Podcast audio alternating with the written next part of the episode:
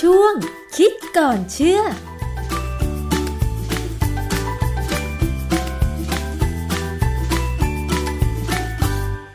พบกันในช่วงคิดก่อนเชื่อกับ ดรแก้วกังสดานอัมภัยนักพิษวิทยากับดิฉันชนาทิพไพรพงศ์นะคะ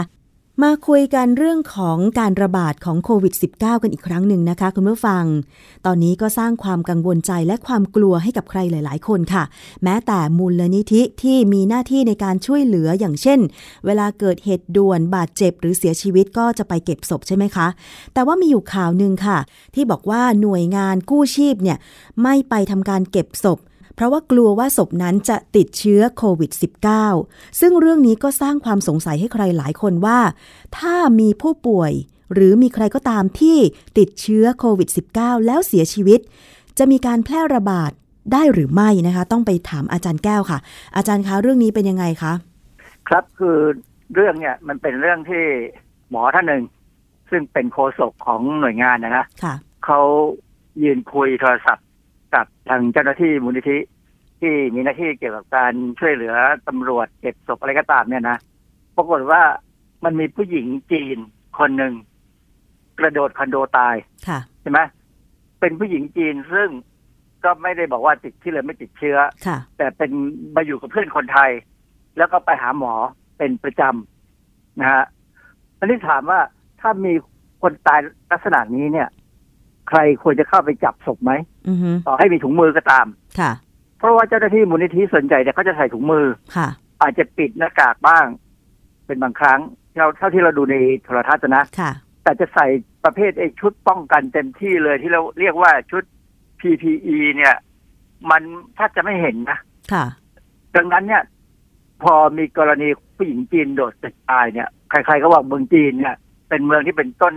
ของโควิด -19 ใครใช่จะกล้าเข้าไปจับ ค่ะ หมอไปบอกว่า ศพตายไปแล้วเชื้อไม่ไม่แพร่แพร่กระจายหรอกไม่น่ามีปัญหา หมอบางคนก็บอกว่าศพตายไปแล้วไอไม่ได้ ก็ไม่น่ามีปัญหา คือถ้าถ้าคนที่ติดเชื้อเนี่ย ตายในโรงพยาบาลบำราศนราดูนหรือโรงพยาบาลใหญ่ ๆ ซึ่งเขาเอาศพใส่ถุงสามชั้นนะนะอันนั้นก็ไม่มีใครกลัวหรอก เพราะว่าถุงพวกนี้ดีค่ะนะฮะ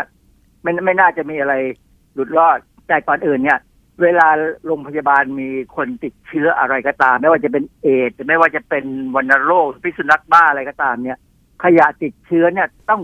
ทำรายพิเศษ ค่ะเป็นในกรณีโควิด เนี่ยศพที่ตายเนี่ย ถ้าไม่ได้อยู่ในถุงอะแล้วมีเลือดไหลออกมาเนี่ย เป็นผมผมก็ไม่กล้านะอย่างดีก็แค่เอาผ้าหรือพลาสติกไปคลุมไว้ก่อนไม่ให้มันมีการกระจายของเชื้อถ้ามันจะมีอะนะค่ะอั นนี้เพราะฉะนั้นเนี่ยเรื่องนี้เป็นเรื่องที่ผมว่าเจ้าหน้าที่มูลนิธิเนี่ยทำถูกแล้ว ที่รอให้นิติเวชมาจัดการ เพราะนิติเวชโรงพยาบาลเนี่ยเขาจะต้องมีชุด PPE level C ค่ะ level C คือ level level ใหญ่แล้วสุดท้ายแล้วที่ว่าคือมันมันเต็มที่อะนะฮะเพราะฉะนั้นเรื่องอย่างเงี้ย ผมก็เลยเอ๊ะเราจะหาข้อมูลได้ยังไง ว่าควรจะทำยังไง ก็ปรากฏว่าไปดูในในเน็ตเนี่ยนะฮะต้องดูค้นหาว่า มีการจัดการเกี่ยวกับศพที่ตายด้วยไอ้โควิด -19 ไหม ก็ปรากฏว่าในของ EU อะสหภาพยุโรปเนี่ยค่ะเขาก็มีหน่วยงาน ซึ่งก็ออกเอกสารออกมานะฮะว่าจะทำยังไงกับศพได้นะฮะแต่ก่อนอื่นที่จะไปถึงไอ้ตรงนั้นเนี่ย เรามาดูก่อนว่าในสิ่งคัดหลั่งของที่ออกมาจากศพมันมีปัญหา มีอันตรายอยู่ไหม ก็ปรากฏว่า มีข้อมูลว่าเจ้าไอซาโควี2หรือไอโควิด -19 เนี่ย มันตรวจพบได้ในทางเดินหายใจในอุจจาระในเลือดค่ะของคนที่ยังไม่ตายนะอือฮึเพราะฉะนั้นคนที่ตายค่ะว่ามีไหม มันก็ต้องมีแหละ ก็มีบทความตีพิมพ์ในวารสาร Biomedical and Environmental Science ปี 2003 นะเขา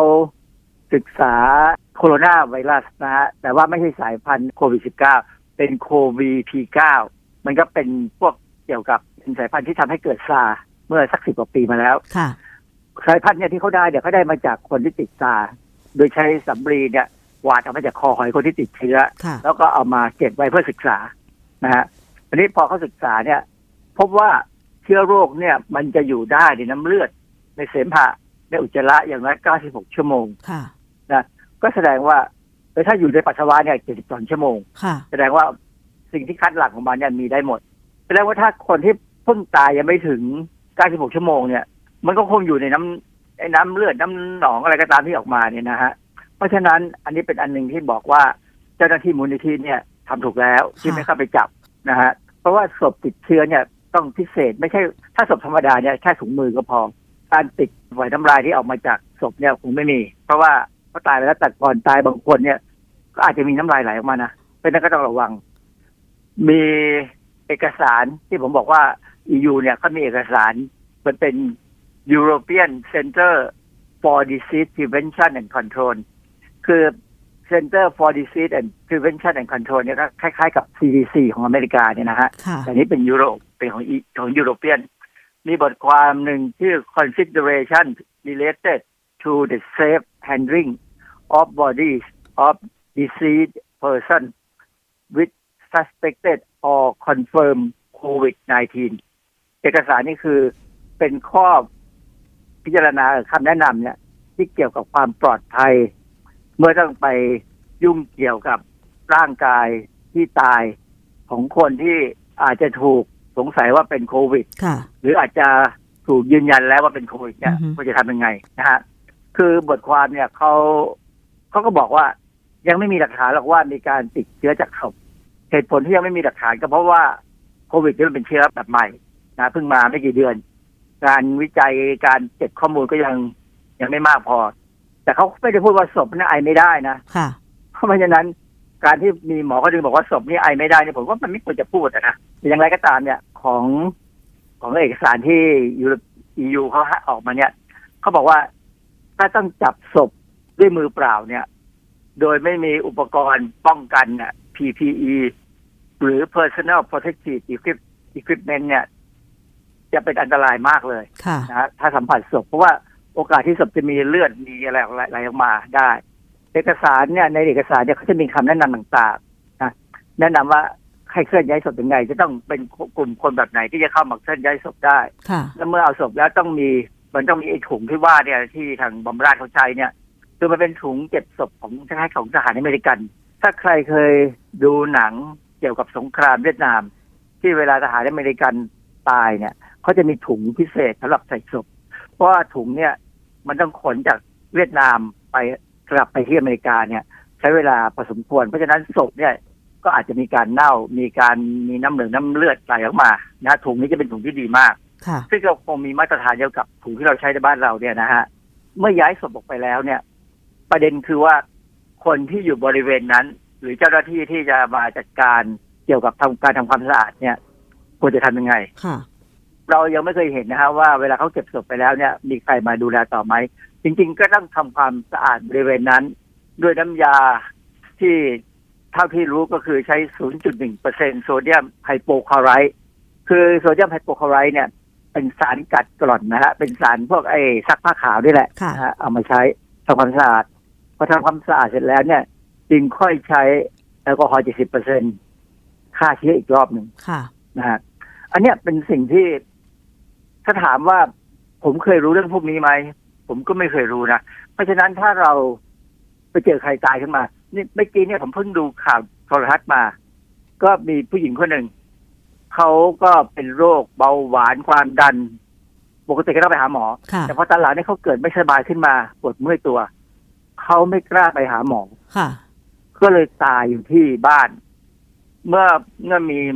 เจ้าหน้าที่มาชันสูตรศพเนี่ยชันสูตรเสร็จแล้วก็สงสัยว่าจะเป็นโควิดไหมค่ะก็จัดการเอาไอสารคัดหลั่งเนี่ย ส่งไปตรวจ ก็ปรากฏว่าเป็นโควิด คือคนนี้ไม่ได้เข้าระบบสาธารณสุขค่ะอาจจะไม่ได้อยู่ในจำนวนศพที่เขาจะเอาขึ้นว่าแต่ละวันมีคนตายกี่คนกี่คนนะค่ะ เนี่ยเป็นเป็นคนที่ตายอยู่ที่บ้านซึ่งผมกำลังกังวลว่าในอนาคตเนี่ยเราอาจจะมีกรณีแบบเนี้ย คนที่ไม่กล้าไปโรงพยาบาลค่ะ คือเหเหตุผลหนึ่งที่ญาติเขาบอกก็คือว่าเขาเป็นความเบาหวานความดันเขากลัวว่าไปโรงพยาบาลแล้วเขาจะติดเชื้อโควิด แต่ปรากฏว่าจริง ๆเขาก็ติดอือฮึมันคงติดจากอย่างอื่นนี่แหละนะค่ะฮะอย่างเงี้ยมันเป็นกรณีที่ว่าแล้วเราจะเข้าไปทำความสะอาดศพยังไงจะเก็บศพยังไง เป็นเรื่องที่ สับปะเหร่อก็ยังไม่รู้ใช่นะมีไม่กี่วัดที่รู้ เรื่องแบบเนี้ยเป็นเรื่องที่ทางการต้องรีบจัดการใช่ทำให้ค่ะความรู้กับประชาชนค่ะ เพราะฉะนั้นอาจารย์เอ่อน้ำเลือดน้ำหนองหรือสารคัดหลั่งของตัวศพเนี่ย มันจะสามารถอยู่ในร่างกายหลังการตายได้กี่ชั่วโมงนะคะ จากงานวิจัย มันก็มีงานวิจัยพอสมควรอย่างเช่นเมื่อกี้ที่ผมเล่าให้ฟังไปแล้วว่าอย่ง96ชั่วโมงอใช่ย่างไหมน้อยคะเนี่ย96ชั่วโมงค่ะ96ชั่วโมงก็ประมาณ เท่าไหร่48ก็คือสองทุกวันสี่วันค่ะสี่ห้าวันนะฮะ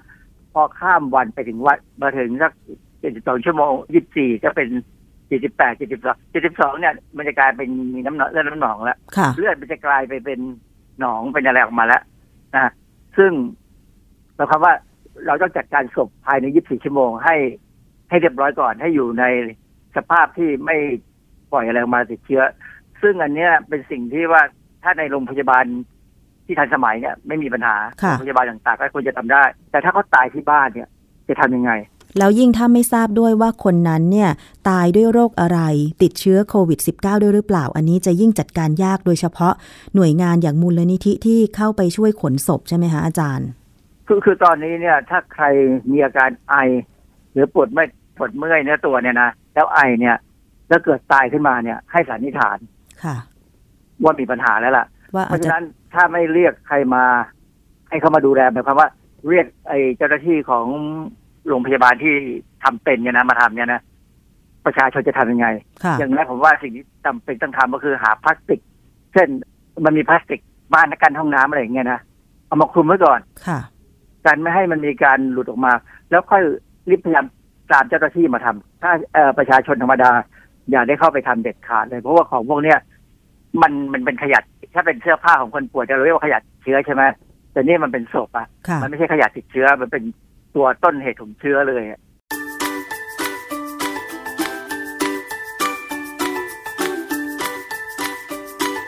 ช่วงคิดก่อนเชื่อ